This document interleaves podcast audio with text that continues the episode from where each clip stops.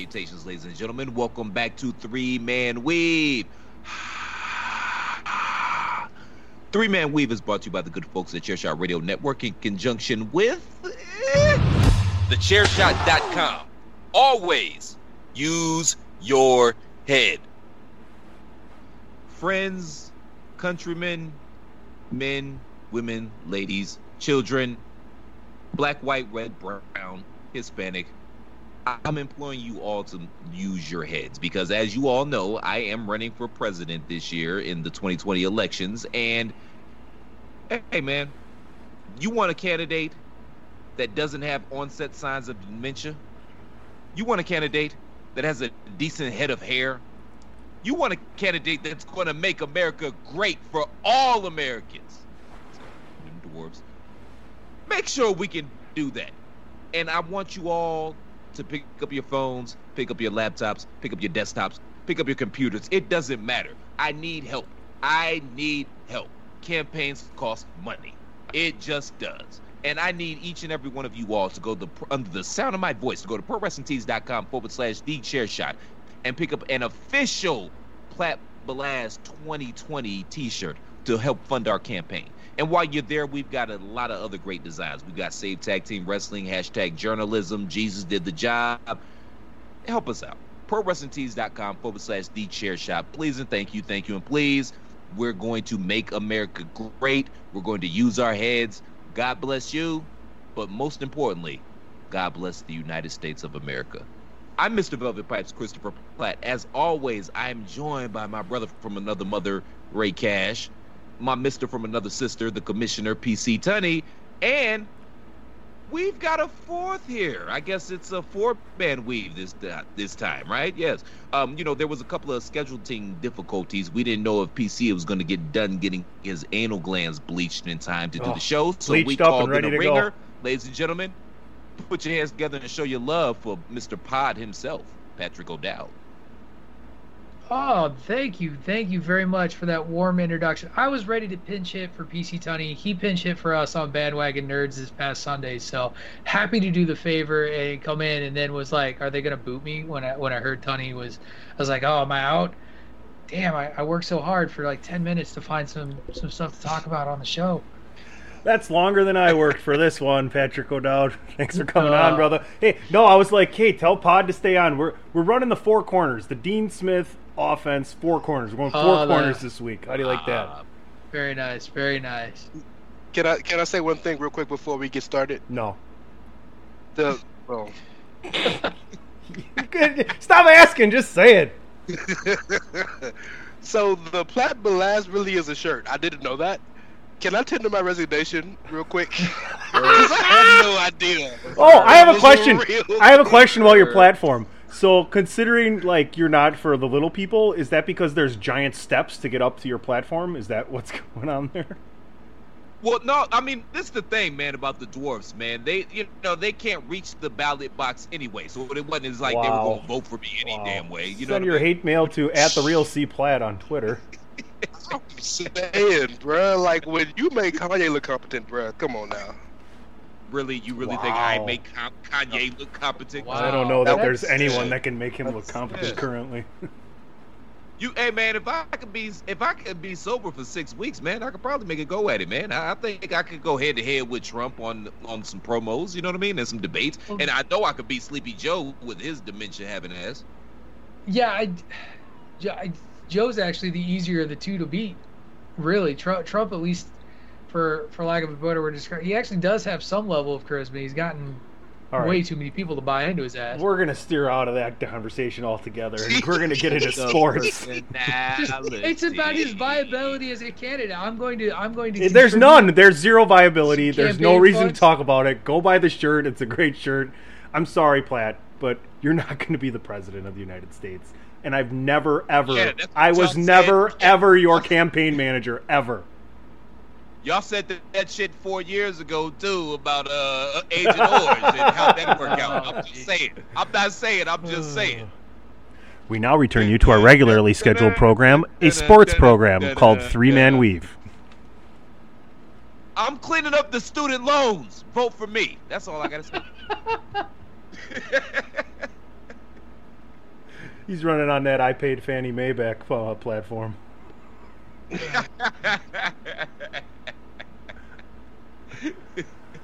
Uh, all right, should I run down what we got? Should I run down what we got this week before we get going? yeah, go for it, man. All right, the Marlins. They're they're they're having problems, and baseball may be over as we know it. We'll get into that. We're also going to discuss the NFL with no bubble. It seems kind of like a similar situation.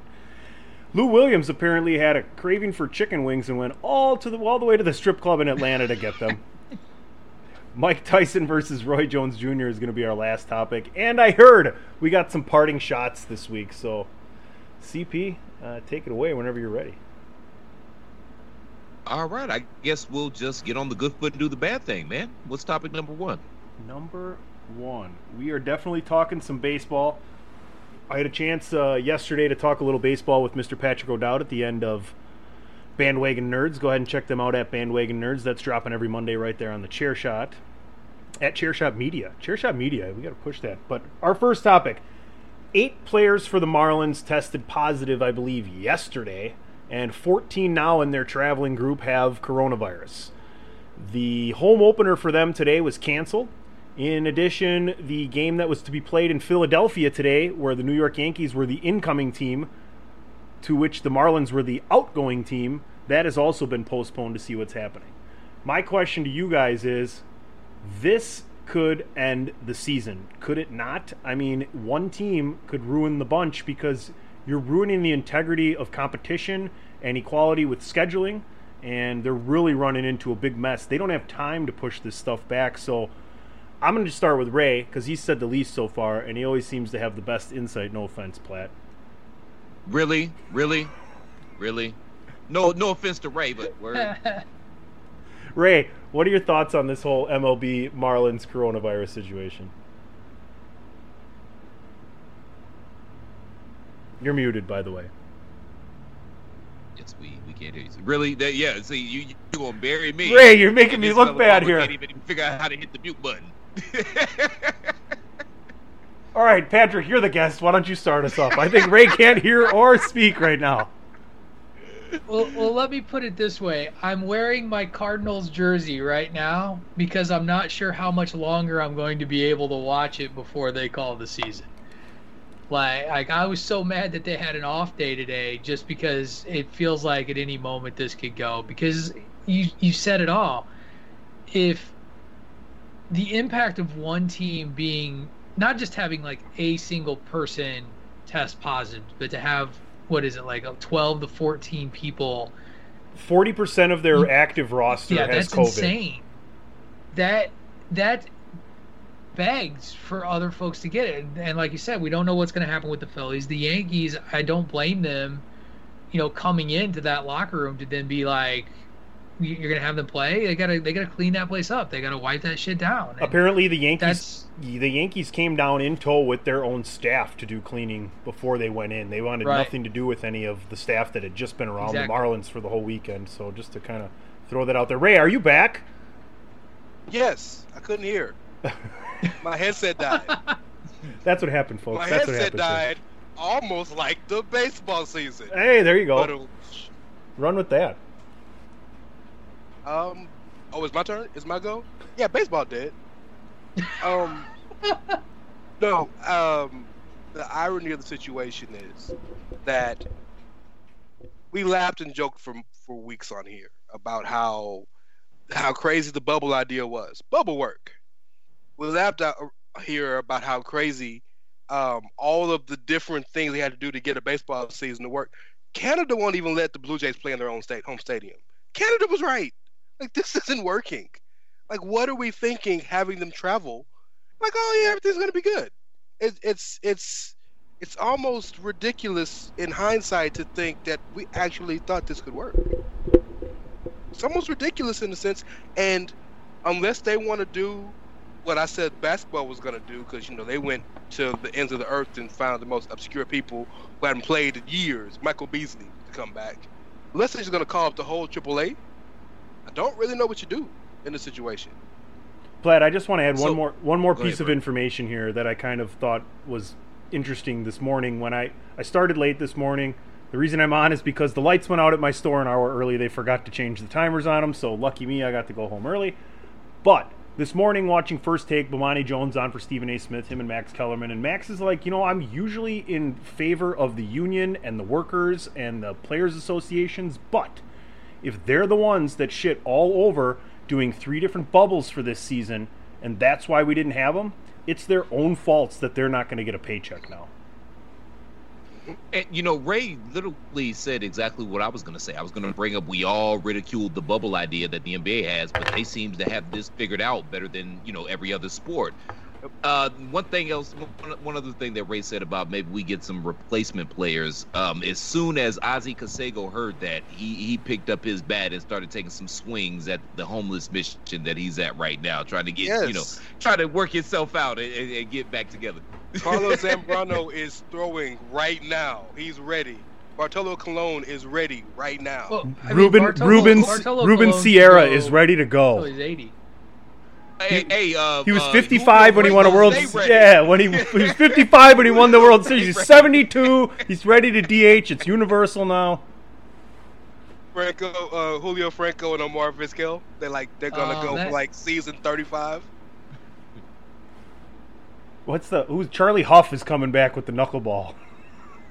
Go- Oh yeah, knuckle knuckleballers could throw all day. He played for the Marlins. he- he- Tim- who didn't he play for? Tim Wakefield coming back.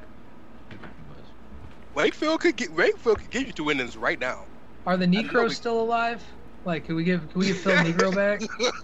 I don't know if that Vaseline ball is gonna work. first. Oh yeah, "Talk about, man, you got two Negroes on his pod, man. What are you talking about? Negro. Patrick is very confident in his baseball knowledge. but go ahead, Pat. You had something to say, man. What the hell's the Sorry, we all Negro League? cutting- cutting What's off, what's the please. Negro League? Uh, No, that was a bad one. All right, I'll sit out for five seconds. No, I, I lost my train of thought. I, I just you guys derailed me there. on- Welcome to a Platt and PC joke. podcast. When- Whenever a white dude is threatened with possible race, a racist moment, Oh no, dude, I'm totally they racist. Are you kidding me? completely. No, it just The took me a second. It didn't even click. It didn't even click where you two went. Where, where you two went. Where you three went. See, look, that that was racist. See, that was the difference. Just a little bit. No, it's you. Got, you just got to own your behavior. That's the first step. You own your behavior and then recognize the racism, and then you're fine. Uh, then you can take the next step like a grown up. That's how it works, people. Anyway, yeah, I don't. Th- there's not enough players. The bubble thing, like that you were talking about, Tony. That's we when I when I was here the last time I filled in, we talked about the union and the league and the amount of fighting and wrangling that went on just to even get a baseball season started. And so we are really reaping what what we sowed here, both from an owner standpoint and and from a player standpoint. Like they they have killed what could have been any level of a season because I don't I don't see going any further because I think this is just step one. Like it, it's just you, you can't tell me that we're not going to have another team face another outbreak like this, and we're, we're back in circles. Where if you know if you'd stayed in Arizona and I can't even remember where the, was it all in Arizona was where they were going to play maybe in Florida too. gonna Arizona and Florida, like the Grapefruit League and the, Right. And I don't know where the Which- third. I- The third was either going to be Texas or California, and then all four just Right. Which blew I up with cases. You know, Florida, Arizona, Georgia, Texas. Like those are pretty much the hotbeds right now. Like I understand what they were trying to do, but, but the those are NBA bubbles in Florida. Like like the NBA bubbles in Florida. The thing that I think has been you want to talk about how the NBA did it right. They like you, you really are on a lockdown, and the people that we're hearing about they they screwed up. They tried to like push the envelope, and the NBA is like, nope, you're you, you did this. You're stuck here. we talked about So this. how long? Go, oh, go ahead, Sonny. I apologize, brother. We talked about this. We talked about what's most likely to finish their season, et cetera, et cetera. We brought up the fact that the only thing that's gone through an entire tournament and multiple teams and gone to fruition is the basketball tournament. And they had 24 teams, and early on they had someone test positive with COVID, and the rules were your whole team suspended. And the rest of the teams finished the entire tournament without a problem, played in a bubble. That's why the NBA is going to work. That's why the NHL is going to work at two different sides of Canada. and that's why NFL and MLB ain't gonna work. You're traveling, you're moving around. These guys can go do whatever they want when they're not at the ballpark. So how how long before they pull the plug for MLB? Because you know they're going to try to bring it back. They'll will probably be uh, they'll probably be shut down for a week or two, and then they're going to try to bring it back. So when do they actually pull the plug? Well, I don't think they can I, shut I, down for a week or two. I, I actually think if they don't pull the plug in the next week, they won't do it at all. Because remember how this all started.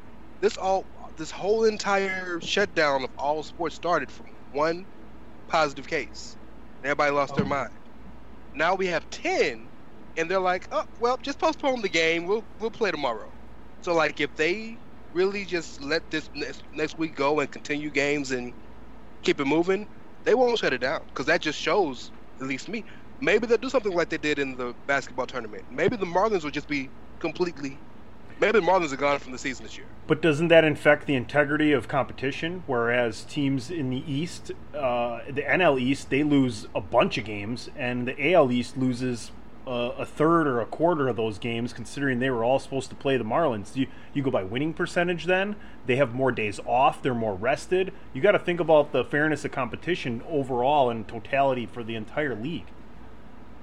Well, the thing is, though, man, you know, none of the solutions that we have are perfect. And you could, you know, if you think about them more than two seconds, I said this on these airwaves as well.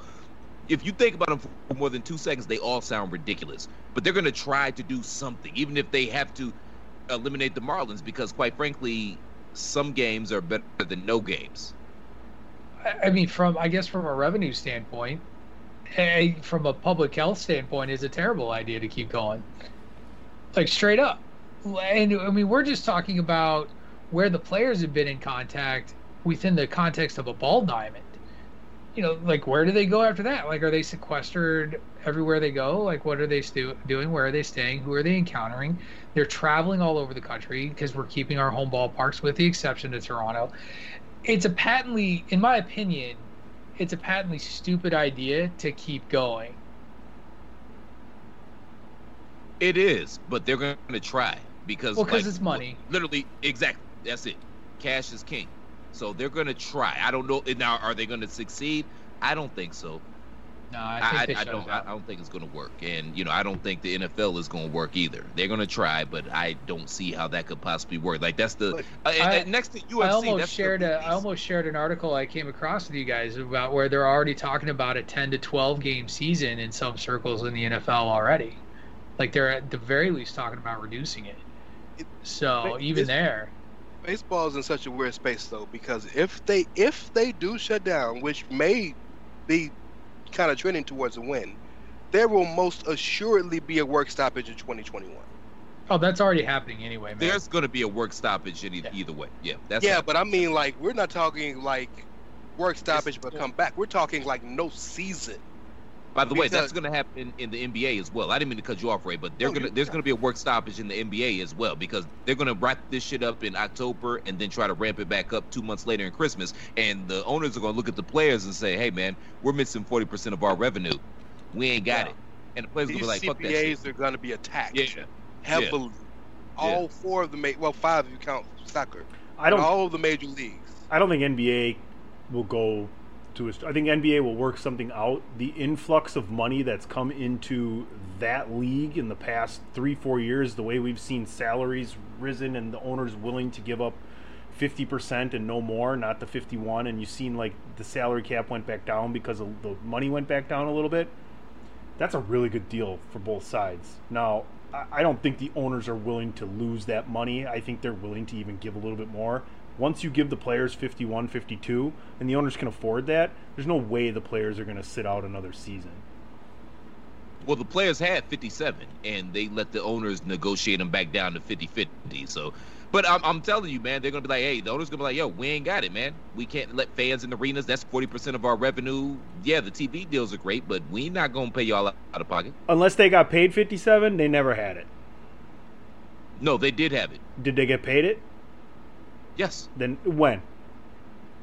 back in the 90s, those Jordan, uh, uh, uh, Charles Oakley, Charles Barkley, like they had a 57% revenue share, and they allowed the play. And the- that was before the- allowed owners but that was- back down to 50-50. and that was before the globalization and why the salary cap cap became so inflated in the in the last turnaround. So it's a little bit different animal there. It's kind of Yeah, like yeah, we got two hundred million dollar contracts now. it's kind of like Okay, tomatoes the- and but- potatoes.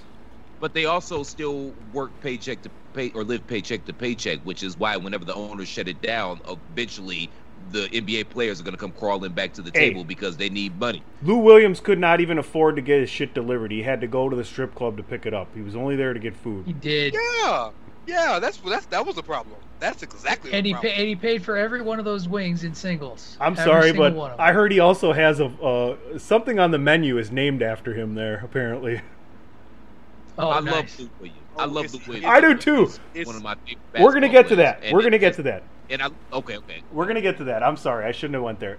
Let's do last thoughts on MLB before we transition into that NFL topic that we kind of breached on already. Well, I'll just say this, man. Then I'm gonna go take a piss. I thought that MLB, out of all the sports, had the likeliest outcome to be able to perform their season because I mean, just by the very nature of baseball, you're social distancing, and now this happens, and I don't know, fellas. I really don't know. We've just totally, as a country, just totally shit the bed for this uh, during this whole situation, and I, I don't know what happens from here. I really don't. I- I'll tell you this, and I'll, I'll let the baseball man, baseball men, kind of end it. But I'll tell you this: I truly think, and and I don't like, I don't, I don't take the saying this lightly.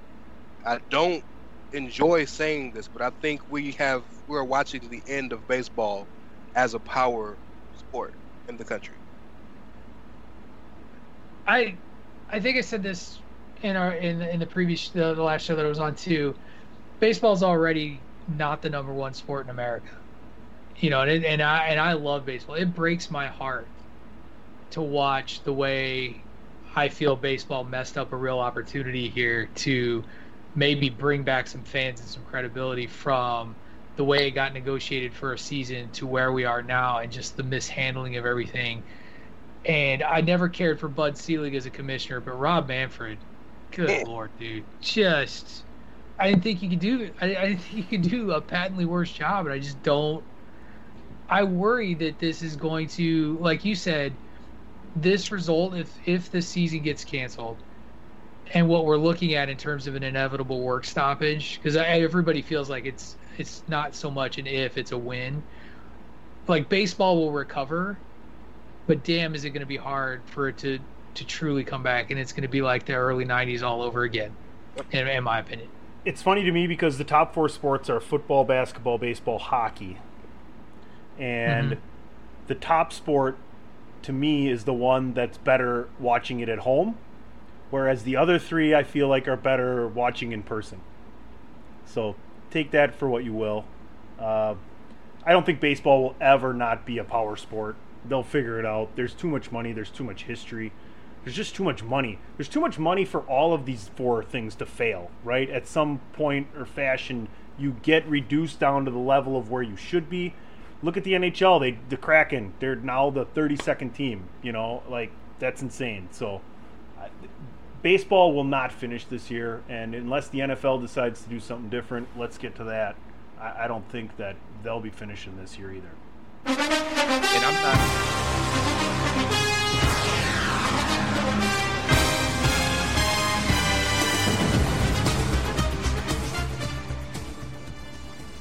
Go ahead, Platt. It looked like you wanted to piggyback off that into the NFL.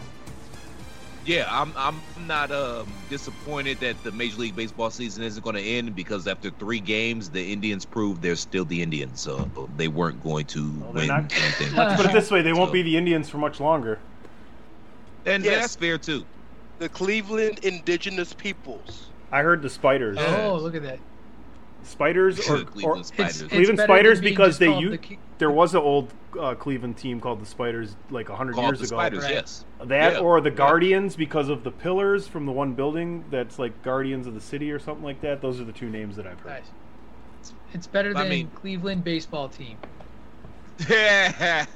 the irony is, I've been calling them for the past few years, like probably the past five, six years. I've been calling the Washington football team the Washington football team because I don't want to Mike, use that Mike term. Tirico turned me onto that. Mike And Tirico now- used to do that um, for all like when he would cover because he did Monday Night Football for a while, right? Like I'm Yes. not I'm not misremembering yes. that, And he's about Like- to do Sunday Night Football. right? And, and he would just he would just say Washington if he said anything. Like he never he never used the team name. Him and uh, Michael Wilbon, oddly enough, were the, were the two that I, I really picked that up on. But uh, we were uh, we were ragging Dave uh, David Ungar about the, that yesterday because I've decided now that the uh, Chicago Bears in the late '80s they lost to the Washington football team in '86 and '87 in the playoffs. That's that's just what happened.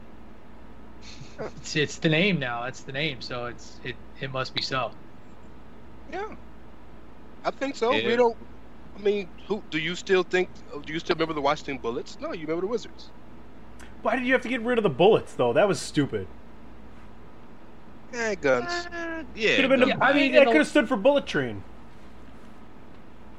Bruh, It- like it like like Clipper stands for Clipper ship. Is it on, really bro. about losing the bullet name versus getting the Wizards as a name? Because hey, That's what I think it Wizards does, Wizards does not strike fear in my heart as as an opponent. Like, oh, we're facing the Wizards today. Like, get out your D20s and roll because we're gonna play some Dungeons and Dragons. Does- Like, does that's- that's what I see. in your heart. Not at all, though. I do love Anthony Davis. Yeah, well, exactly. But you, 'Cause so I mean, boss. a lot of the team, like the the when you when you think of Salt Lake City, the first thing you think of is the Jazz.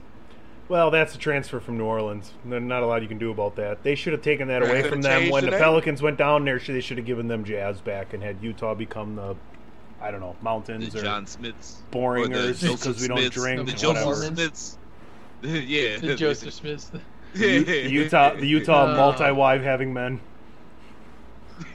oh my! The Utah called polygamists. Vegas, I Hey, ladies and gentlemen, taking the court, the Utah polygamists. There you Hey, go. I'm gonna tell you like this, man. I've spent a little bit of time in Utah, man. There's some freaky deaky people in Utah because you know it's, it's so straight It's up and- and, straight laced, and buttoned up. Like, yeah, they they get down. Don't don't get it twisted. They get down. You want to mean, have you a gotta good consider time? you're in the middle of nowhere. Like it's Utah. Like what else is there? Like you get bored, man. Yeah, I'm gonna tell you like this. You want a good time? Go to Utah. That's that's All right. that's low on my list, but I remember that. I- I Recommendation I from was presidential candidate Christopher Platt. He just wants I that. told him I He just wants some outside. three electoral votes from Utah. There you go. You're building up the wrong state, buddy. Hey man, I went there and told him I was Howard, Howard Eisley and had a hell of a time. You, Oh, you got to get it where you can find him. He's gonna Nice, start shouting nice, out. nice. He's gonna start shouting out of the Virgin Islands and all these other places he can get anything Get, from. get those get those single votes. Yep. Those I'm gonna fix Puerto electoral- Rico too. I'm gonna fix Puerto Rico too when I'm when I'm president. And and South Dakota, I'm looking at you too. I'm gonna look out for y'all too. Let me get them couple electoral votes as well. Honey, were we talking about football? What happened here? Doesn't matter. What are the odds this football season takes place at 16 games and comes to fruition? Let's talk about that. Negative twenty.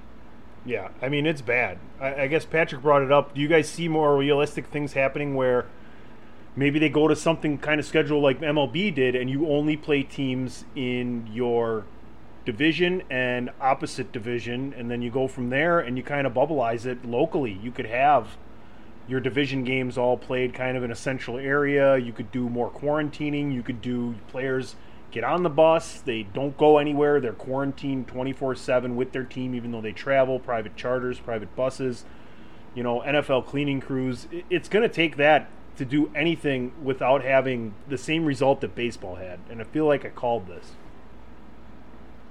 especially in, in a much higher contact sport. Platt alluded to this when we were talking about baseball. You would think that there was some sort of advantage being socially distant on some level. Now, there's still you're, you're touching a baseball word, but in football, you're it's a contact game. You're going to be smashing into people left and right. Plus, a full roster is double that, more than double that of a, of a baseball team. Like Right. it just exponentially grows the odds Yeah. of this being problematic. I, I think that your safest bet is what you got it there, Platt, is that you know, I put the, I would put the over at, over under at 11 and a half. 11 and a half games that uh, if I were if I were uh, if I were going to put something out there for a line for people to bet on, and that it would be like a divisional season. And you know, I, I my my apologies, Rey. I'm just saying this to get out the paint, but I um I've been seeing on social media today when the uh, baseball MLB thing kind of came out. People are suggesting that maybe football do the bubble like the NBA, but like Patrick alluded to, just the sheer volume of people that are associated with an NFL team. I mean, you'd basically have to you you would basically have to go get a whole town on the manifest destiny side of the game and, and create a whole town with nothing but NFL personnel and obviously that's not feasible. I, I don't see how this works at all. I, I just don't. And it, it, but on the flip side of this, I understand how America feels about their football. Like football is America's pastime. So the the fear that I have is that if there isn't any football, I, I could see the American public turning this Melon Farmer into the Hunger Games for real. Like this will turn into that myotropic, uh, you know, uh, futuristic society that we see in all these movies, like Mad Max and the Hunger Games and this like that. Like I don't know how. I don't know how America functions without football, but I also don't see how America can function right now with football, if that makes any sense. One Or how football can function in America. I beg your pardon. One hundred percent. We have a season. One hundred percent. We finish the season. How? Football How? is football is run by a bunch of billionaires who have so so much disdain and so little respect for the people underneath them that they, in the midst of one of the biggest scandals in sports history, with con- concussions and CTE, fought for years and finally got added a 17th game. They don't care. They will find a way to have that game. They will find a way to have that season. They will find a way to continue. And I don't know if a bubble is the way. I don't know if if, if imparting into contracts in some form of or adding an addendum to the CBA, say uh, kind of doing what baseball didn't do and make and making it changing it to where you can't even during game week during the season you can't go home. You we have a team hotel where you live. I don't know whatever they're gonna do. There's gonna be something they're gonna have to do. They're going to finish the season. They're going to start this season. They're going to finish this season. Baseball money is not football money. It's just not. We're dealing on a, and baseball money's long, but we're dealing on a all together different playing field. When we're talking about the revenue and the money at stake when it comes to a football season and football teams. And I just don't see any way that they don't if they gotta if they gotta do they have to break laws or rules to do this. You said that they can't take over a city? Why the hell not? They do it all the time. I'll just kind of round this topic off by saying this. I think the only thing you can compare football in America to is football in Europe. That's how big the money Yep. is because you look at the way the Premier League and the UEFA Champions League pushed and pushed and pushed, and we kept hearing about uh, positive tests for soccer teams and everything too early. But Premier League just finished yesterday. Just finished yesterday. They already finished. They finished a league yesterday that when they stopped, they had already had a champion in their midst. So when you talk about money ruling a sport, that's really the only one I can kind of compare it to. I do want to hit one other NFL topic very briefly and more in terms of football and X's and O's and a new team that's emerged as probably right behind the Chiefs as a contender, and that's the Jets trade Jamal Adams to the Seattle Seahawks for their safety, uh, this year's first and third, and next year's first, and the Seattle Seahawks get a fourth round pick back. I thought the Jets got a great deal out of it because they weren't keeping him anyway, and the Seahawks just vaulted ahead of everybody except for the Kansas City Chiefs, in my opinion. And the Ravens. Nah, I still the take. I'd. St- I'd still. Okay, I'd Oh, still. Wow. Chris. Woo, woo. Oh. Man, if I really wanted to Get get out, into get out, it, I Chris. think I'd uh, pull some uh, abdominal muscles laughing at that one. But I will take uh, Pete Carroll and Russell Wilson over Lamar Jackson. I understand it's hometown bias. Don't ask me about the Packers, and we won't go there. And Lamar Jackson. I'm sorry. I'll take Russie and Petey over Johnny and Lamar. Have they improved their offensive line? Because Russell Wilson, God bless him, man, he's been running for his life for the past six years. Well, the Seahawks also don't have to face the Chiefs in the AFC Championship. So no. The answer is no. I, but Yeah. to, to, to, to Tony's point, I think that the Jamal Adams trade, right, right now, until we see what number 12 looks like in a Buccaneers uniform officially, not just pictures, but like on the on the field. They'd be lucky to go I eight and eight. No, they'll they'll they'll win ten games easy just on just on GP. It's it's it's it's a Brady team. They won they went eight and eight Yeah. last year. They'll make the They went eight and eight. It's good for And the the, the amount of overvaluing that Tom Brady gets in his waiting years just blows my mind. Well, I I mean, I mean, I'll bet anybody what right now, straight up, the Patriots have more wins than the Buccaneers. Who wants to bet me? That's But- not that's not a fair bet because they play the the Jets, they play the Dolphins, and they play the the team in Buffalo. So yeah, that's six wins every year. the, the team in, you mean the Bills? Yeah, I couldn't think of their name. that one you can Those say. solid. What are you talking about? They got a defense. They got a defense, and they got a they got a quarterback with four legs. They just got a But- receiver for that quarterback.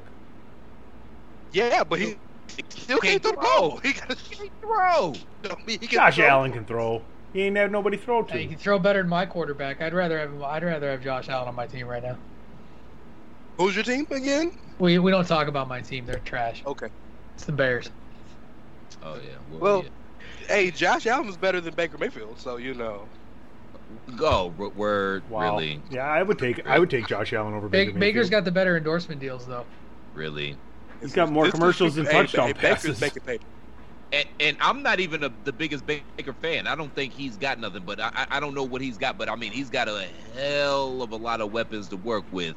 And if that dude that's the head coach of the Browns now, if he could make Kirk Cousins into a Pro Bowl quarterback and win a playoff game with Kirk Cousins, come on, man. Kirk Cousins has Some- made a lot of money in the game. NFL. Yeah. He has. Some- God bless him for that. On the Jeff Jarrett side of the game, never Sometimes, had, in, sometimes in football, Fuck. Don't encourage sometimes in football, too much is too much, right? But you know what I'm saying? Like I think he has too much. On Mm. too much, he has too too many weapons He's got to too the many point where and yeah, and with- these aren't like people who are normally, eh, I'm good, I'm I'm a team player, and they're team players. But Odell needs the ball.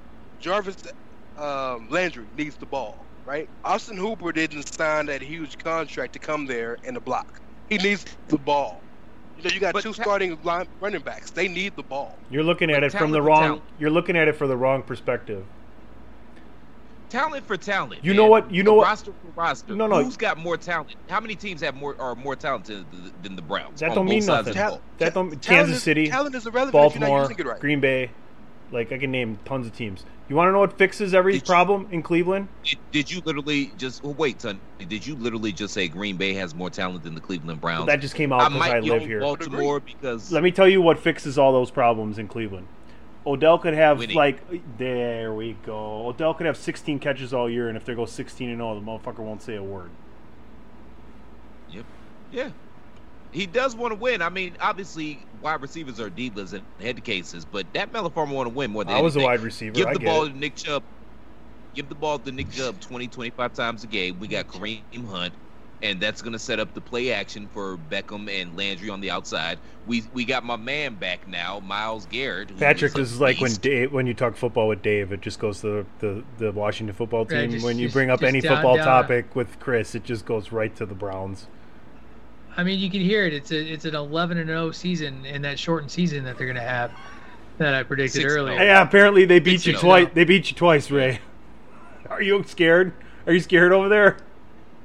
Look, he, he ain't even looking up from his phone. He's, not. like, he's not even going to say anything. He, he, that's how little not- he Hey, fears man. your Browns. The Browns gave, hey man, the Browns gave Tennessee the blueprint of how to beat the Ravens last year. I just get to watch the Bears not score and give up like 22 points a game because they can't score, so the defense is tired. Like that Oh, is you're- every every Bears game all season long. You don't. You're not happy with the savior that is Nick Foles. Oh, he's going to I'm become thrilled. the starting quarterback. I'm thrilled. Thoroughly. but hey, he's no Jake. oh, I know let's who you say that. are, Tony. Hell yeah. Here, here's the thing: is the situation was so bad. Like we, we when we got Nick Foles, we were like, okay, like should Bears fan were like, I, I mean, I guess. It's not an They- upgrade. That's the funny thing. It's, It's- not an upgrade.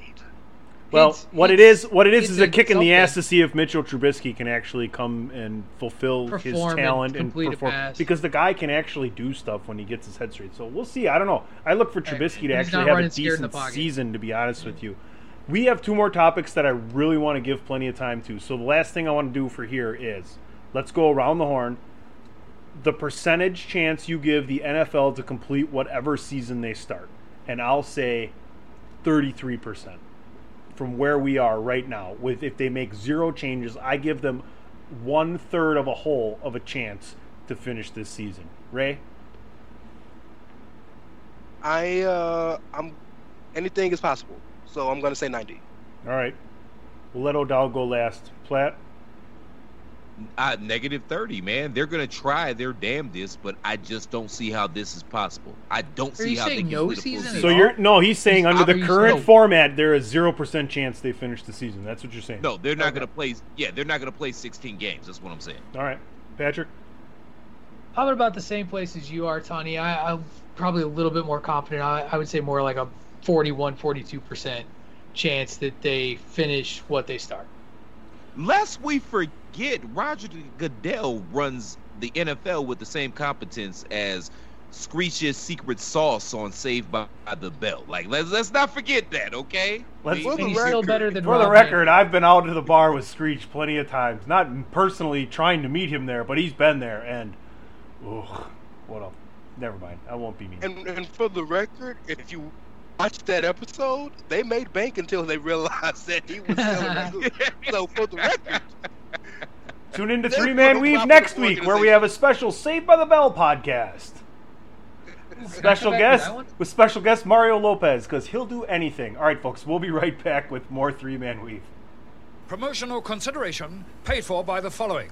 This is your boy Kenny Killer telling you to make sure you check out thechairshot.com, bringing you breaking news, interviews, podcasts galore, everything pro wrestling. Make sure you check it out, thechairshot.com. Sierra Hotel, India, Echo, Lima, Delta,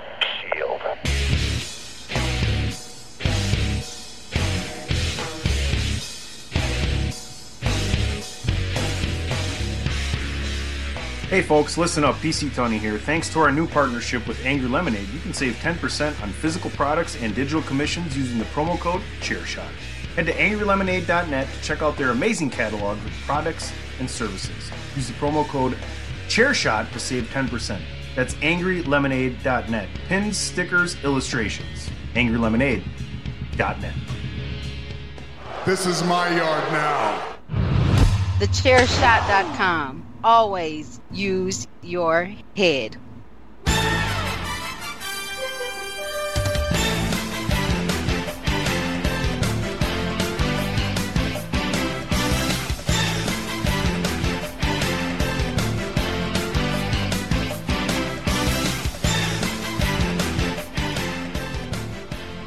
All right, folks. That's right. You can hear John Tesh, and that means only one thing. That means NBA talk. We got a couple guys leave the bubble. Uh, we have one man in particular we were going to talk about, I think, to start this conversation. Uh, Lou Williams leaves the bubble on an excused absence, goes to the strip club, gets his picture taken by I forget the rapper's name who was there and puts it up on social media, um, and then Jack Harlow, Jack Harlow. thank you very much. Ends up pulling it down, and he doesn't lie when he comes back. He's like, "Yeah, I went to the strip club in Atlanta, blah blah blah. So he's been quarantined. I want to start with how would you feel if you were his teammate on the Clippers? Like, I've heard this isn't a big deal. These six games don't really mean anything, but at some point you got to feel like maybe you're not in it as much as we are. Why can't I leave and go to the strip club and come back and just for the playoffs? Like, if Paul and Kawhi are there, why does Lou get to do what he wants to do? So I, I don't know. That's just kind of the question I'm asking. Personally, I don't think it's that big of a deal. Some guys, you know, there are double standards, and there are for a reason, right? And people get treated differently for a reason, especially in professional sports. If you're a good basketball player, or you're a good baseball player, or you're a good football player, you're going to get more leeway than the rest of the people on the team. That's pretty much the end of the story from what I've witnessed in being in sports. And that you may not like it, then get better. But how would you guys feel if you were his teammate? I I know Platt is from Platt lived in Atlanta, so if, if I may go before you because you're gonna spit some Atlanta facts, right? Um, but first and foremost, I want to say this is the blackest thing we could ever talk about. on- I would like to. I Lou would like Williams to leaves announce that. Bubble to go to strip club to get chicken wings. Secondly, you're burying the lead. He didn't leave to go to a strip club. He left to go to Magic City. Not the same thing. Magic City is not just a strip club. It is. A, that's like Magic City being a strip It's an club is just like saying, yes, it- it's that's, that's it's like saying that Walmart is a department store. It's so much more than that. It's so much more. Um, thirdly, and I believe him only because I know Magic City. he really just went to go get some wings. Like he legitimately went to go get some food. Are the wings that good? Yeah. To to be fair, now I Magic haven't. City. His name's I on the menu, right? Magic City yet. His name's on the menu. I'm, I'm not. Yes, he's got a he's got a menu item on, on. Yes, yes, he does. Now, to be fair, I haven't been to Magic City yet. I'm not the biggest strip club guy in the world. I'd rather go to the club and take my chances of trying to take something home. But yeah, from all accounts, the food, especially the wings, are delicious at Magic City, and it's Atlanta. So, I mean, you could get good ass wings at the gas station down the street. Like that's this just Atlanta. So I, I I actually believe him. Plus the fact that you know there's no Av Bradley, there's no Ra- Rajon Rondo for the Lakers, and Lou Williams can drop thirty anytime he feels like it. So yeah, he's gonna get a little leeway, and I, I don't think they're mad at him because Lou Will, you can't be mad at Lou Will. Lou Will's like the coolest dude in the NBA, and he's one of my favorite players, not just for his his prowess on the court, but for a lot of the Lou Williams stories that I've heard throughout the years. But could you have picked a less so? Could you could you have picked a worse socially distanced place, a more likely place to catch COVID than going to a, a strip club experience center? Experience. How much cash is ex- how much cash is exchanged there? How much touching is going on? I mean, it's all happening there. There's a lot of heavy breathing, I would imagine. Yeah. Yeah, you've Might never be been to some contact. I've never been to Atlanta. Contact chicken wing establishment. Virtual high five. That's, that's the thing. What what is what is it? Uh, what is what was it? A Fight Club? If you ain't if you ain't been to Magic City, don't talk about Magic. No, it's, it's not that serious. Um, no, I I wouldn't be if only because he was. So I look at it like this: if I if I if what he if what he did is to be believed, and by every account, there's no reason not to believe him. Would I be offended if he was coming back to the bubble and stopped at McDonald's and got a burger? No. If I would I be offended if he was driving back and he stopped at Domino's or Pizza Hut to pick up a pizza? No. He stopped at an establishment to get some food. The establishment isn't strictly a food establishment. Um but I, I guess- and go ahead, please. No, I guess I just would be as a teammate. I'd be upset that I wasn't invited. Which then that's fair. That's that's a fair issue to have. You gonna go to Magic City and you gonna you ain't gonna take me with you, bro. Like, I w- now the, the the the thing to be upset with him about is why did he feel comfortable enough to go anywhere after leaving instead of going straight back to the bubble? That's the conversation to have. I think where he went is irrelevant. I think the fact that he felt empowered enough to say, "I'm gonna do what I want to do anyway" on the way back.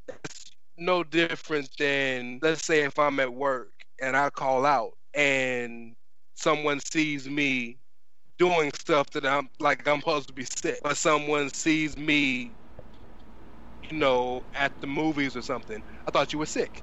Uh, you know, so I get that. That's the issue I think that's being buried in this conversation because it's so fun to talk about Magic City.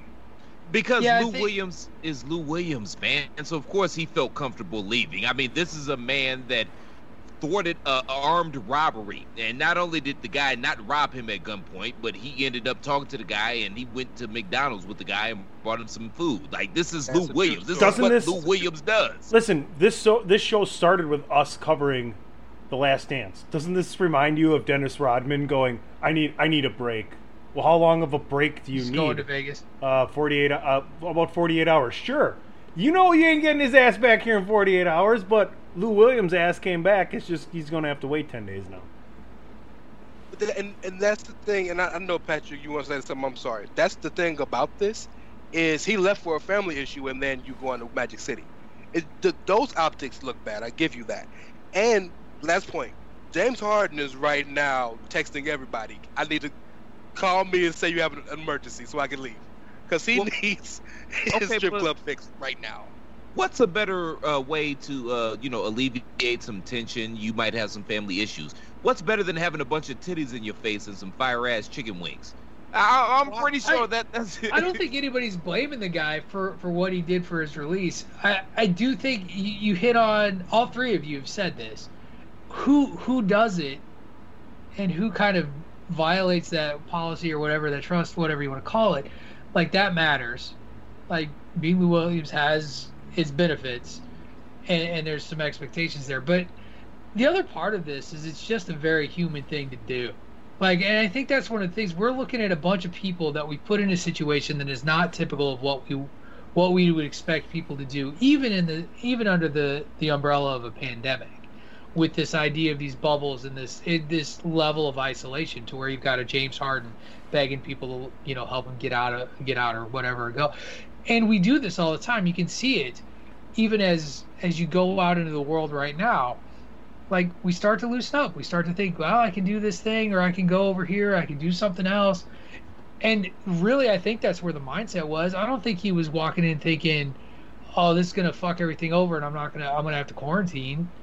Like, regardless of why he was going there, like I would bet money he didn't think twice about going because it was just, it was like you said, it's a stop, it's a stop on the way, and one bad photo you know, screwed that whole thing over as opposed to the glitter that would have been found as he walked back in trailing, you know, whatever.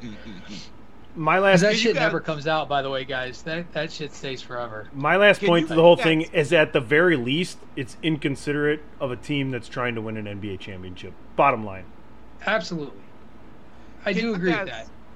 Can you guys with that imagine being married to one of these NBA female journalists and they're stuck in this bubble situation with these virile, gargantuan millionaire men until October? I don't think that's getting enough play. May- May I may I make the point? I'm not going there. that I what I appreciate about Adam Silver as an uh, a uh, commissioner is that he, better than any other commissioner in any major sport, understands his constituents. I appreciate Yes. that he seems to understand who plays in his league. With that being said, he's done tremendous work with creating this bubble, giving them things to do, the food wasn't so great at first, but you know what? What can you do? It's getting better now that the quarantine is over. Yada yada.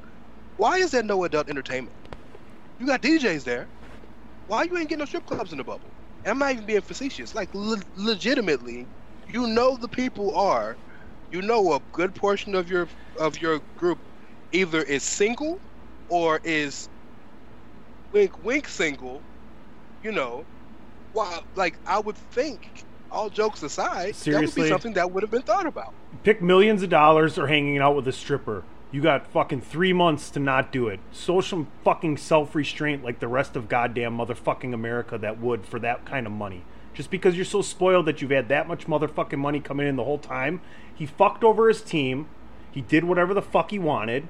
and it's bullshit to coddle and baby these guys. It's it's just fucking bullshit. You can't have three months to go make money and be with your fucking team.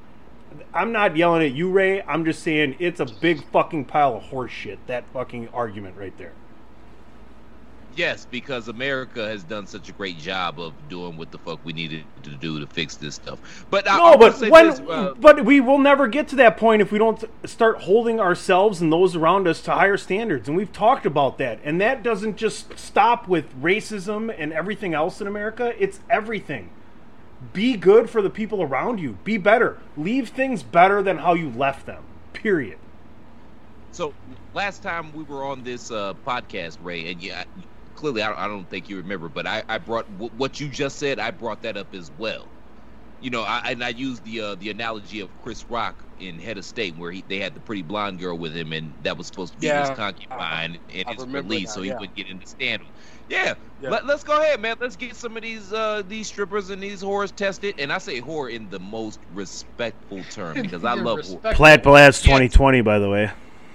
I, I say that with the utmost Hey. respect because I, I love whores. But yeah, let's get a bunch of these whores and, and get them into the bubble, get them tested, make sure everything's good, and keep them in the bubble to keep the morale up. Keep up Tell me. morale. Tony, whores vote too. It's true. And Whores if you can do get vote too. if you can get whores named bubbles inside the bubble, you've just created a time loop vortex of perfection within the NBA bubble. I'm just saying, Atlanta, Houston, Arizona, Cali, Vegas. Let's do it.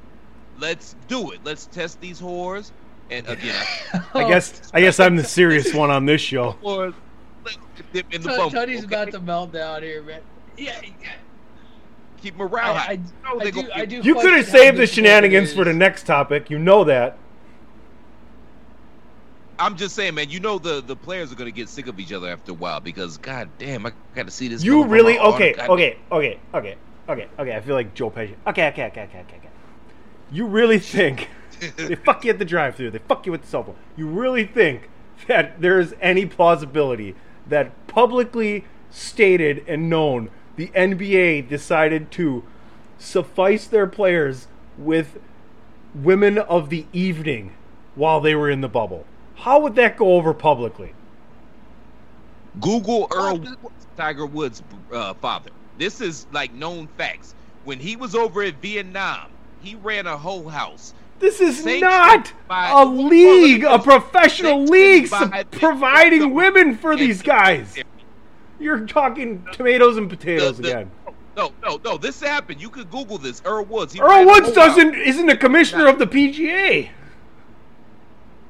The the the rationale being number one, you had to keep up morale because these guys needed some women, You're and you just- can't have them going carousing a- the city because they might. This get is not a linear tangent.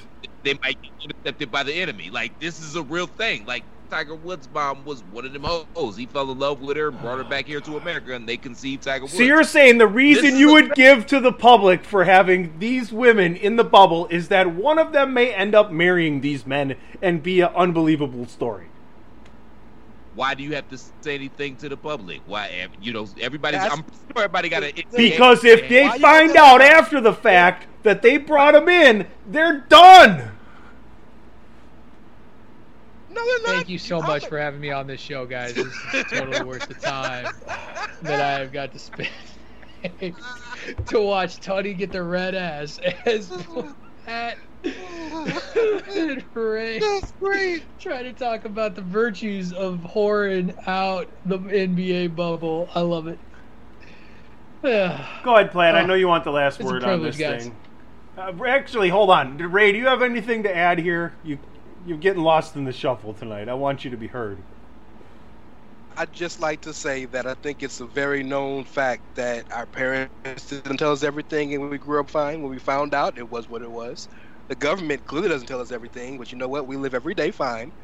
I really think that the NBA bubble has evening activities would be on the news for maybe like three days, and then something else would happen, and we go on about our lives. But the positives way, way outweigh the negatives. Yeah, I agree. What what else can I say, man? He's absolutely spot on, spot on, sir.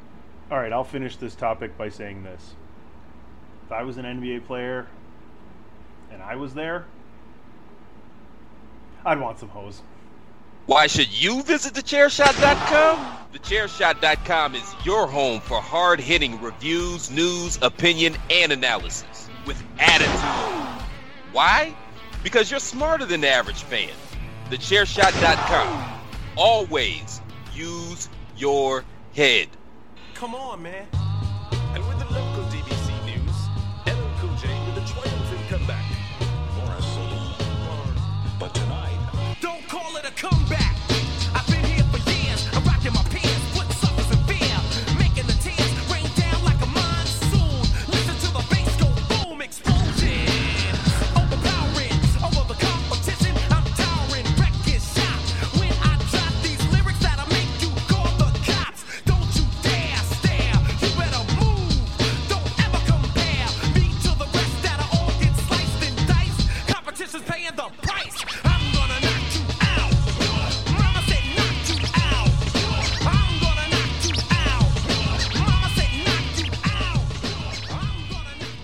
Mike Tyson, Roy Jones Jr., two of the best fighters of their generation. I can remember watching almost all of Roy Jones Jr.'s fights, and I have gone back to watch all of Mike Tyson's fight that I didn't get to watch as a very young man. I can tell you I watched Mike Tyson live bite the ear of Evander Holyfield twice. I can tell you that I watched live many a times Roy Jones Jr. do the robot in the ring and embarrass someone by winning every single round or knocking them out before the 10th. These two guys I would love to have seen fight a long, long time ago. I'm looking forward to see them fight, but I am very disappointed in one thing, and I will bring that thing up after we go around the horn here. Mike Tyson taking on Roy Jones Jr. in California, eight rounds of boxing. I believe there's going to be some sort of catch weight. It's probably just going to get to have Mike has to get down to a certain weight. Not really sure. But, uh, Rey, what are your thoughts here? So uh, in in news from 1999, uh, no. So the, the this is so this is interesting in a, in a myriad of ways. Number one, the beauty of it is the catchweight doesn't have to be too bad because Roy was consistently a light heavy who fought it heavy every now and then. He did a lot. He won the heavyweight title. He beat John Ruiz. Did John Ruiz knocked him out? Yeah, Didn't even have that Um, written down. I know that. I believe he knocked him out. No, he didn't knock him out. He No, won the decision. decision. Yeah, he didn't knock Did him he? out. Okay. Yeah. Um. So, and Mike Tyson was never a very heavy fighter anyway. He always fought at the lower end of the spectrum for heavyweight. So that so that shouldn't be a too big of too big of an issue. The interesting thing to me is the fact that Roy Jones Jr. has never retired. Like he fought like two years ago. So like this is something he still does. This is all about Mike Tyson. Um, and the fact that Mike Tyson looks, and I know this is nostalgia speaking, but almost as good as he did in the early 90s, late 80s. Like it is. And what's scary about Mike now is Mike is in a much better place in his life than he was then. So you know how many how many of us have always said if we knew then what we know if we knew then what we know now we could be different. Well, this he's not going to start a brand new career, but you know he's not like, going to start all over. But knowing now the things and the mistakes he made back then, like Roy Jones Jr. is my favorite fighter of all time. I'm terrified for Roy Jones Jr. going to this fight.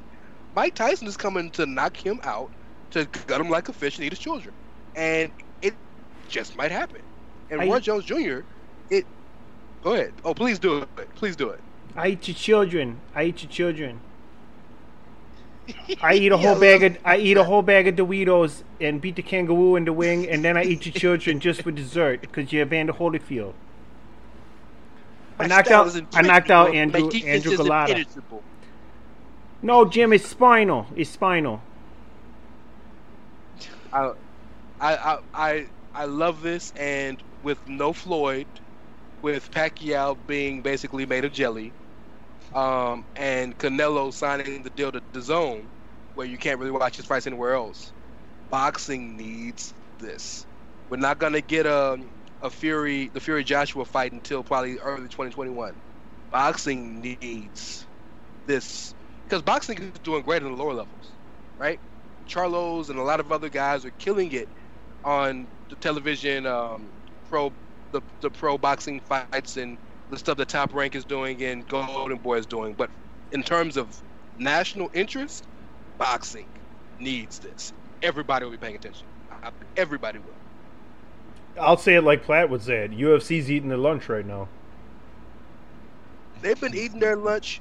They've been eating their lunch since Liddell, the first Liddell Couture fight. That's when UFC like hit the map nationally. Never since then, they ain't looked back, bro. Well, okay, number one, you can't say that UFC is eating their lunch when Pacquiao and Mayweather drew half a billion dollars, and then the McGregor One fight a year Mayweather fight. versus one fight a year. They do boxing does numbers with one fighter. UFC every UFC pay per view, every UFC fight night, every UFC television card does tremendous numbers, right? So it, uh, you're right. On the top end level, boxing is going to do bigger numbers because boxing is a sport intrinsically in our culture, right? Boxing was the biggest sport in this country a hundred a hundred years ago. But Right. in terms of a consistent level, boxing can't hold a candle to UFC. Yeah, I'll chime in on that too, because like I'm not a boxing, I'm not a fight fan. Like oddly enough, as much as I'm a pro wrestling fan, like I don't really, like I never really followed boxing. Mike Tyson, one of the few exceptions, because when he was at his pinnacle, like everybody knew who the hell Mike Tyson was. Probably the only other fighter that I knew anything about or followed at any level was Sugar Ray Leonard before Tyson, you know, kind of took over the world. And once Tyson lost, like, yeah, and, and lost to Buster Douglas, like that was kind of the beginning of, of a gradual decline in boxing in, in the American consciousness. And you mentioned two fights, Platt.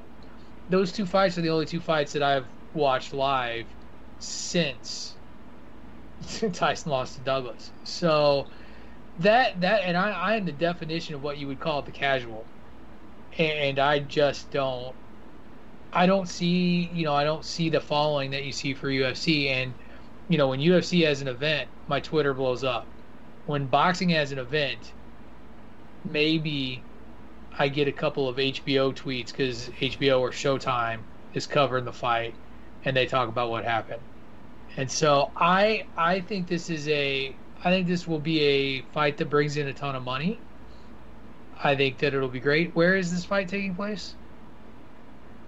In California. That's a good question. I don't know. In California. Okay. In California, unfortunately, will there be whores there? Here. I'm just asking because of the bubble So- conversation. Roy Jones Jr. is there. Roy Jones Jr. is the rapper that owns. A, a Sorry, a I record. couldn't help it. I couldn't help it. So here's what I want to add to this for you guys, and I, and to me, it kind of really soured me on it.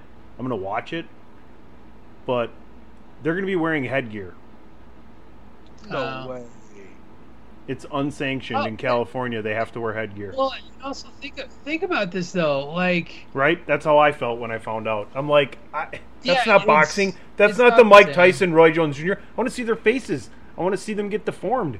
I want to see Roy Jones' head pop right off of his fucking neck. can you? Are they gonna box Olympic style too, where you get points and you just like run away and not do anything until Oh, they Tyson- win by points? I don't think Tyson knows what that is.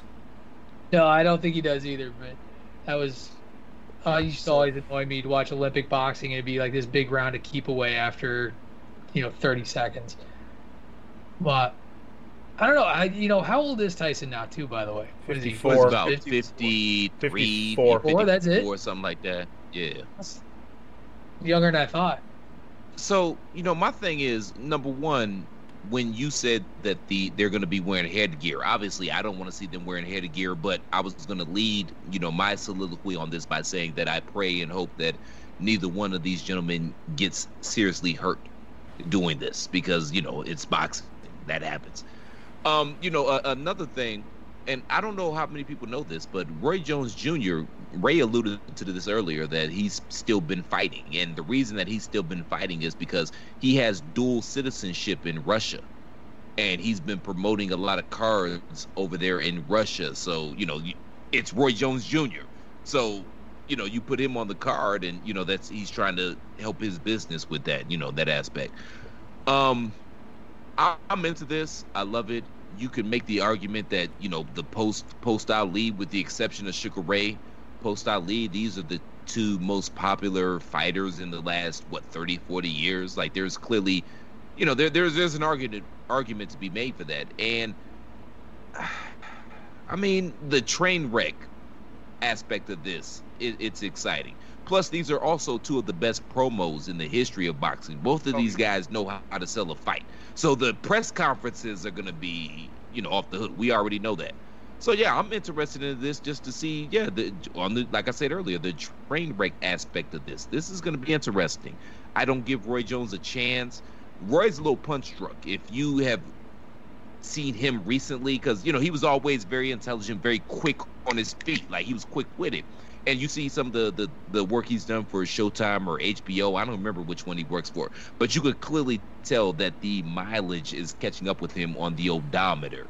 And you know the interesting thing from a stylistic aspect is people don't realize this or even remember this, but early Mike Tyson was one of the most fundamentally sound boxers ever. He was so fundamentally sound before, you know, pre to him winning the title and then, you know, the fame and the fortune, and everything kind of got to him and he didn't, you know, he didn't work as hard as he did. But that Cus D'Amato Tyson, he was super fundamentally sound. Roy Jones, not so much. He was just super quick. And y'all saw what happened to him when, you know, the quickness started to fail. He, he got tagged and he got knocked the fuck out a, a lot of times because he just wasn't fundamentally sound as a boxer. So, yeah, I don't think Roy is going to win this, but I think that the promos and the uh, press conference is going to be interesting, and I'm intrigued, man. To quote Papi from Highly Questionable, ZZ, I'm very intrigued. I want to see intrigued. this. Oh, CCC, I'm very intrigued. And obviously, both of these guys need a check because we talked about this on Pod is War a few months back. PC, Watch my son's TV show. I, you know, I, I, I, was hearing, I was hearing rumors and murmurs because you know sometimes I hear things. I was hearing rumors and murmurs that they were trying to set up a Holyfield Tyson three. Clearly, you don't remember that PC by the uh, look in your eyes. So, I, you know, I don't know, but this is that.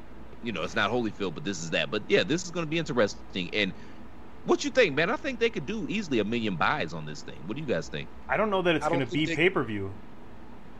It's going to be televised. Yeah, they're talking about. So the other thing that oh. Tyson spoke about when he came on First Take and he talked to Max Kellerman was he had an idea for Legends League, much like uh, the Big Three, right? For other sports, mm-hmm. why can't Jerry Rice and quarterbacks get together and play seven on seven or something where there's no? It's just kind of a skill competition, right? Why can't other boxers like this get together and have exhibitions, right? This is an exhibition. Um, why why can't because you get because you're getting hit in the head for a living, man. Well, that's that sport, but he's talking about need a check because that's why. right, but I'm saying this is among other sports. Rey, you know what I'm talking about. You heard about this, right? Yeah, yeah, yeah.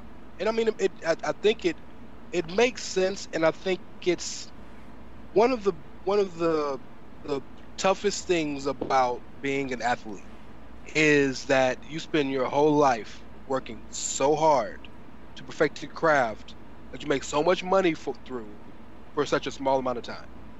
I can do my skill, what I do at my job, until I die, right?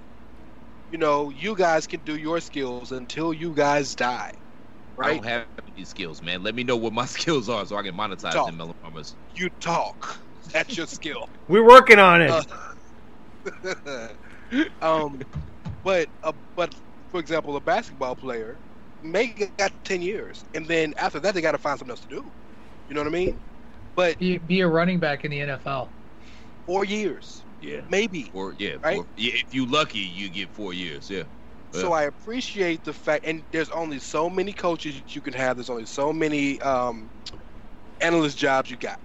So I, I think it's a really cool idea with what, especially with what uh, Ice Cube did, because if you watch the Big Three, it's good basketball. It's not like it's trash basketball. It's, Yeah. it's decent basketball. I think it's a really clever, smart, and almost inspiring idea to give these guys something else to do to make some money, to give them an opportunity to find out what they what they want to do. Because like, like Steven Jackson, Steven Jackson could play in the league tomorrow. Joe Yeah. Johnson just killed in the in the basketball tournament. Marquette They Marquette can't won. make a roster. Marquette won. So Marquette do- did win. So, so you won. guys want to see? So y'all want to see Larry Holmes versus George Foreman? No, that's not what we're talking I mean, about. clearly there's. This is not for 70 year olds. This is for 40 and 50 year olds that still have skills and can move a little bit and you adapt the rules to no. All right, stop. Stop. He's just over there well- starting shit Well, again. You're making fun, but you can't deny, like, if you want to act like nostalgia isn't a thing and like that that doesn't make money, like if you look at just entertainment in general, and I'm not even like, is is this something that I would tune into? Not necessarily, but I've heard of the names that you're talking about. But people people buy into that stuff. Like I would I would buy into uh, like that seven on seven thing that you were just talking about with like people who are recently out of the NFL but can still play and can still go and do something like that. Like I'd watch that. I love the old timers game. nostalgia's a thing. Angus Young Absolutely. wearing that damn same schoolboy uniform for 50 years, and then people still go watch it, right? Right. If there was no nostalgia, there would be no Saudi Arabia shows in the WWE. Like, Right. it is what it is. Nostalgia makes money. So why can't you monetize it in other ways in other sports? This could be the opening of a. Mu- Look at Chuck Liddell still want to fight. Ken Shamrock still trying to fight. There are so many people, and Anderson Silva just had a fight. What, like beginning of this year, last end of last year? There are so many people that still want to do things that are still in shape by regular people's standards to, you know, still make a check and do something with their lives and help their families. Why not? You know, I I don't think it hurts at all. It just makes more money for everybody and more enjoyment for people, for fans. I, I think it's a great idea. I agree, man. And nostalgia clearly sells, especially right now. Like nostalgia is hot right now. My only thing is, and I like where when Tony told us that they are going to be wearing re- ring gear or headgear rather, because I just don't want to see these guys get messed up, man. Because a lot of them are already messed up, and you know, win is win. I, I just don't want to see them. I, I saw how Ali went out, and I I don't want to see that with these guys. That's that's all I'm saying. But I'm gonna tune in, obviously. All right, folks, we are going to be back very shortly with our parting shots for this evening. TheChairShot.com. Always use your head. TheChairShot.com. Always use your head. I'll start off with my parting shot. Platt's going to go last. O'Dowd's after me. Rey's after him. I love Mike Tyson. I love boxing. I had a chance this weekend when I heard the news. I was out of town. When I would get back to the hotel after a day of golfing and drinking and having fun and eating some great food, I actually started watching some old Mike Tyson fights. I watched him beat Spinks and Berbick, etc., etc. And just the atmosphere in the crowd was electric for this guy. It was one of the most amazing things ever. He's the most polarizing uh, national right lightning rod since Muhammad Ali, right? And there's been no one close to him since then. You have your Roy Jones Jr., you have your Oscar De La Hoya, you have your Floyd Mayweather Jr., you have your Manny Pacquiao globally, right? But no one's been Mike since Mike, so you're always going to tune in to watch him. I hope they do it right. I think that this Le- Legends League thing can be really great. And regardless of the headgear, I am a fan of Roy Jones as well. I guess I'm looking forward to this personally. Y'all must have forgot. Um, I, I'd like to. Uh, Roy I Jones Jr. the only rap, right? I you drink. people, Roy go I'm ball. supposed to Roy got bread. go bad. Roy don't, Roy don't drink or smoke. He gets head. Yeah. Roy keeps at least six women up in the bed. Roy doing big because Roy got it made by the head. sorry, sorry. Um, Wow, I gotta I'd like- follow that. do you want to go or you want me to go, Patrick? I can go and kind of calm it down. Ah, whatever, man. It's you guys' show. Um, I I do want to kind of move off of boxing and fighting and go to a sport that we don't talk often or talk enough about and give a lot of credit. We haven't talked enough women's basketball. We don't talk women's basketball because, by and large, most people don't seem to care about women's basketball, which is uh, a situation in its own right. However, I want to give them credit along with uh, the women's soccer league as well. It, the women's leagues in this sport have in this country have been the first leagues to come back, and they have had no problems. I want to give them credit for that. I want to give the women, give the the women's uh, the WNBA credit for being the first league to stand up for social justice and put everything on the line for it. Give them credit for that. Maya Moore, who was essentially their LeBron James, stopped her career to help an un an unjustly arrested man get released after like 20 plus almost 30 years. They don't get enough credit for that. And as much as I think the women's basketball, women's basketball, women's athletes in this in this country, they don't get enough credit for being great athletes. I appreciate that their counterparts show them enough love, uh, that show them cons- consistently love. The WNBA had a very um, open discussion about how much should they make from a revenue sharing, and they finally got a re- revenue sharing worthy of being a major league. And Kobe Bryant, rest in peace, Mamba, was one of the biggest supporters with his daughter being eventually going to be in the league. And I want to give a shout out to Kyrie Irving for giving $1.5 million of his own money to help those who have decided to, to sit out the season based on wanting to continue social justice advancement or COVID concerns. Uh, because we don't give these women, again, enough credit. There are women right now in the in the WNBA bubble with their kids because they are full time mothers.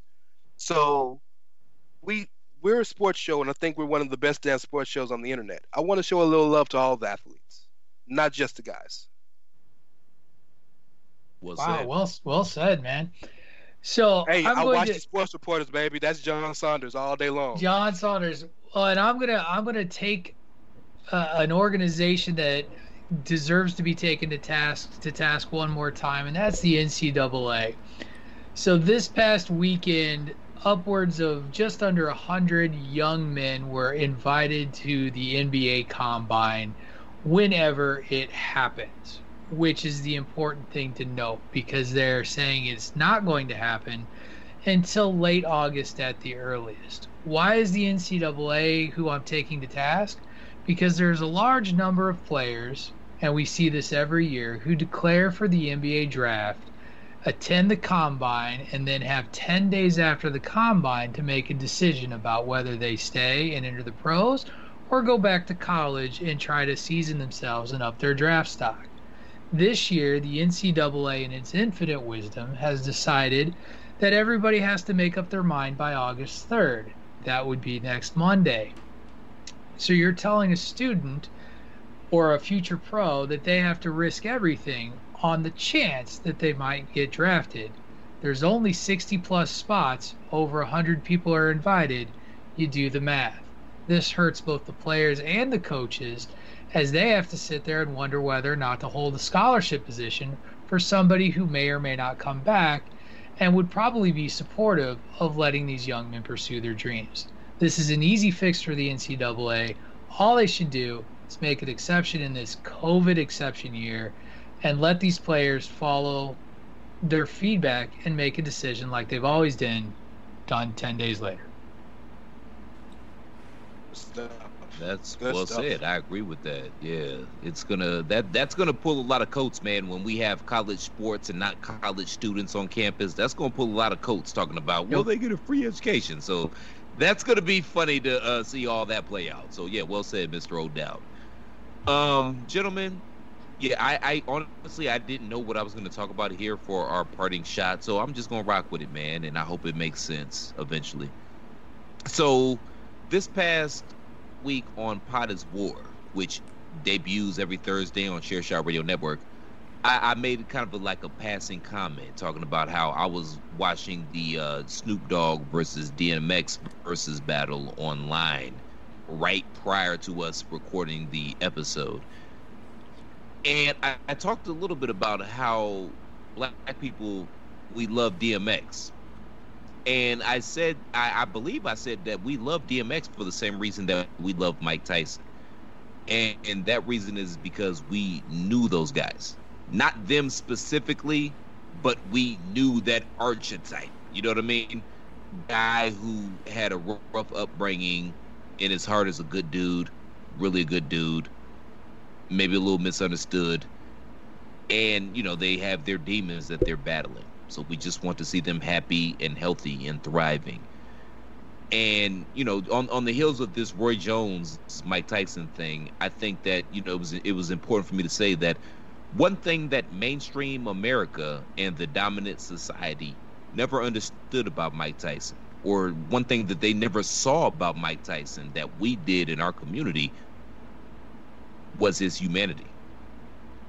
Because I mean, for you know, for frankly, just just to be quite frank, man, everybody looked at Mike Tyson as an animal. He was basically just an animal, just this guy that would come out. And we've all heard the jokes. You know, you got to get there early because if you get there late during a Mike Tyson fight, you're going to miss the entire fight. We've all heard those jokes, but that's how nobody ever saw his humanity. And in real life, in, in reality, Mike Tyson is one of the most intelligent, one of the most are articulate and verbose and well read athletes that we've ever seen. Like I've actually gotten book recommendations that I've read off of Mike Tyson recommendations, recommendations rather.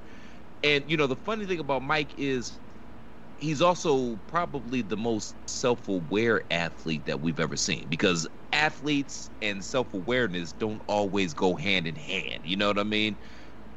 he's basically what the dominant society thinks Peyton Manning is.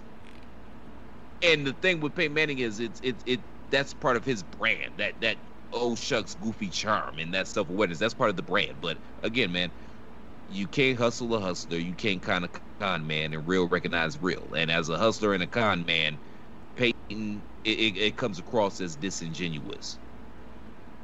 And you know, it's funny Mike has kind of chilled out a little bit. He's been smoking his weed and this and that. So, it, you know, I just wanted to kind of talk about that because he's back in the consciousness now because of this thing that he's about to do with Roy Jones. And I just want to give him his props. That's all. That's all I wanted to do. Take us home, brother. Hey, man, Patrick. Thank you for coming on, brother. We really appreciate it. You are welcome any and every time we are recording. Seriously, you have an open invitation. Whenever you can come on, we're here for you. So I, we appreciate it. Uh, before we Really get out of appreciate it. here, no, we appreciate you, man. Uh, before we get out of here, man, Platt Blast 2020, it's a Oh, thing. Go to God. prowrestlingtees.com forward Why? slash the chair shot and pick Buy up the T-shirt. Don't vote for them. Buy the T-shirt to fund the campaign and vote for us because No, don't really, vote can them. we really be? Buy the can T-shirt. we really be any? Can we really be any worse than Agent Orange and Sleepy Joe? I'm not saying. I'm just saying. Platt Blast 2020. Always use your head. So, Mr. O'Dowd, man, since you're our guest, man, we're we're gonna go ahead and uh, let you go first here. Let the good folks know where they can find you. Well, you can follow me on Twitter at Wrestling Realist. That is at W R E S T L N G R E A L I S T. As you mentioned at the top of the show, I drop every Monday with an episode of Bandwagon Nerds. If you listen to this week's episode, you'll catch Mr. Tunney himself. And then I am also on the Greg DeMarco show, which drops every Wednesday here on the thechairshot.com. with Finance Miranda. But Mr. Cash, go ahead, bro. I'm gonna get I'm gonna get heat for that line. Yeah, you are. Oh, I can see it. What up, Kreba? I hope Kreba's having cocktails, otherwise Oh, your ass is grass. Y'all know me at It's Rey Cash, Black Lives Matter. Mr. Tunney. At PC Tunney, all over the chairshot.com. Yeah, really enjoyed having Patrick on. Uh, great show, guys. A lot of stuff happening in the in the sports world. Make sure you check back to this show next week, and uh, always go ahead and follow us on the Twitter at three underscore manweave. You guys can find me on Twitter at the Real C Platt. Again, go to ProWrestlingTees.com forward slash The Chairshot. Regardless of my, you know, presidential run, if you enjoy the content that we provide day in and day out here at the Chairshot, make sure we can keep providing that content by buying a shirt. Doesn't cost a whole lot. You're already online shopping anyway. Again, ProWrestlingTees.com forward slash The Chairshot. This has been a ball. We always have a good time doing this show. Thank you for our guest, Mr. Patrick O'Dowd. PC Tunney was able to make a run in. That was phenomenal. And yeah, w- thank you guys for tuning in in the three man weave. We'll be back next week, same plat time, same plat channel. Until next time, shalom. Don't give up, Devin. All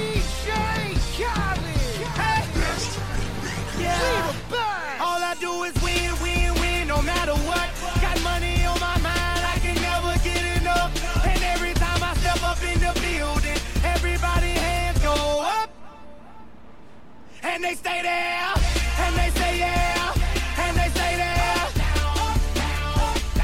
Cause all I do is win, win, win. And if you going in, put your hands in the air, make 'em stay there. Luda, Ludacris going in on the verse, cause I never been defeated and I won't stop now.